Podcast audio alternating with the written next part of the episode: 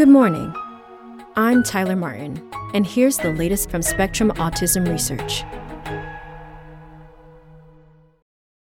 Promising Preclinical Results Prompt Angelman Therapy Trial by Angie Voyles Askham.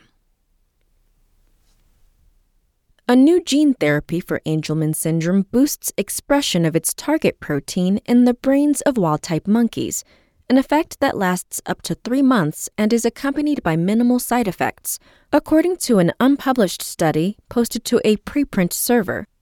Based on the success of the experiments, the team launched a clinical trial in late 2020 to see if children with Angelman syndrome can safely tolerate the treatment, says study investigator Thomas Kremer, principal scientist at the Switzerland based drug company Roche, which developed the drug and is sponsoring the trial. The company reported at the Angelman Syndrome Foundation conference earlier this month that it has given injections of the treatment called Rugonersen to 50 people with the syndrome. Angelman syndrome typically arises from deletions or mutations that destroy the copy of the UBE3A gene a child inherits from their mother. Because imprinting silences the paternal copy throughout the brain, children with a dysfunctional maternal copy cannot produce UBE3A protein, which is thought to lead to the syndrome's characteristic traits difficulty with communication and coordination, intellectual disability, seizures, and autism. There are no therapies for Angelman syndrome, but several drug companies have been designing short stretches of RNA called antisense oligonucleotides, ASOs, that can unsilence the paternal UBE3A gene and prompt protein production.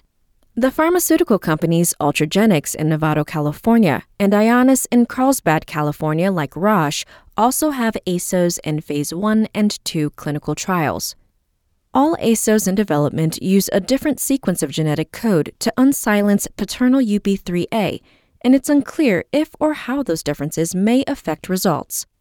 Roche's approach restored UBE3A protein in cultured neurons derived from people with Angelman syndrome, the new study shows. It also nearly doubled the amount of protein in wild type monkeys, suggesting that almost full activation of the paternal UBE3A allele has been achieved says Ype Elgersma, professor of neuroscience and head of the Encore Expertise Center at Erasmus University in Rotterdam, the Netherlands. Elgersma was not involved in Roche's study, but says he and his colleagues approved Encore to run one of the company's clinical trial sites after seeing preliminary data. It looks incredibly hopeful to me, he says. The researchers designed approximately 2,500 ASO sequences with the potential to silence the antisense RNA that typically blocks protein production from the paternal copy of UBE3A.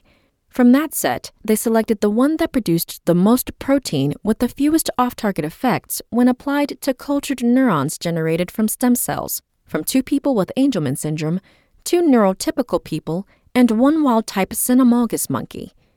It's a really nice approach because then you can assess safety and to some extent efficacy by testing the ASO in monkeys, says Mark Zylka, professor of cell biology and physiology at the University of North Carolina at Chapel Hill, who was not involved in the trials.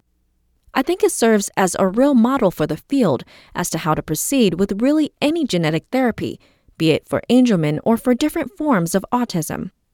Because the UBE3A antisense sequence is not conserved between mice and primates, the team also designed a tool ASO to test the ASO's effect in a model organism before moving to monkeys. The tool ASO targets a similar stretch along the antisense strand, but uses a sequence that works for rodents.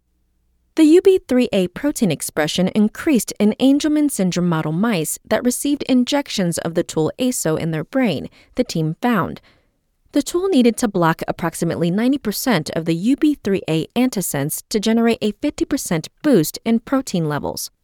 Wild type monkeys injected in the spinal cord with the ASO had up to a 95% decrease in UBE3A antisense function depending on the brain region, the researchers also reported.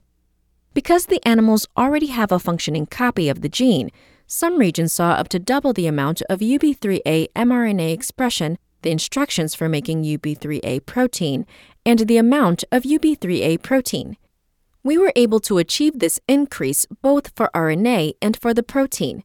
That was why we were so excited about this data, Kremer says. He and his colleagues posted the findings on bioRxiv in June. The amplification lasted for 85 days, the duration of the experiment, suggesting that a single dose of the drug could benefit recipients for multiple months, the team says.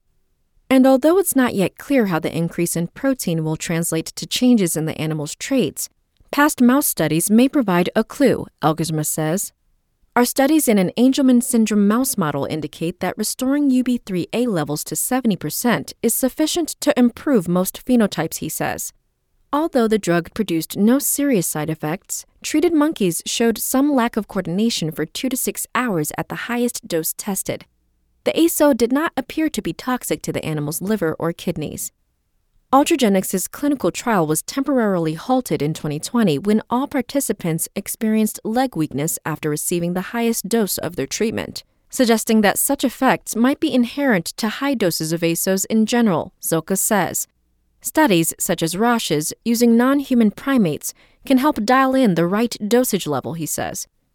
It's important work, and it's good to see the preclinical findings published, says Elizabeth Berry Kravis professor of pediatrics and neurological sciences at Rush University Medical Center in Chicago, Illinois. She's running clinical trials of all three companies' ASOs, but was not involved in the Roche animal study. But, she says, animal studies can only take you so far. We'll need human studies to know what the optimal dosing frequency will be.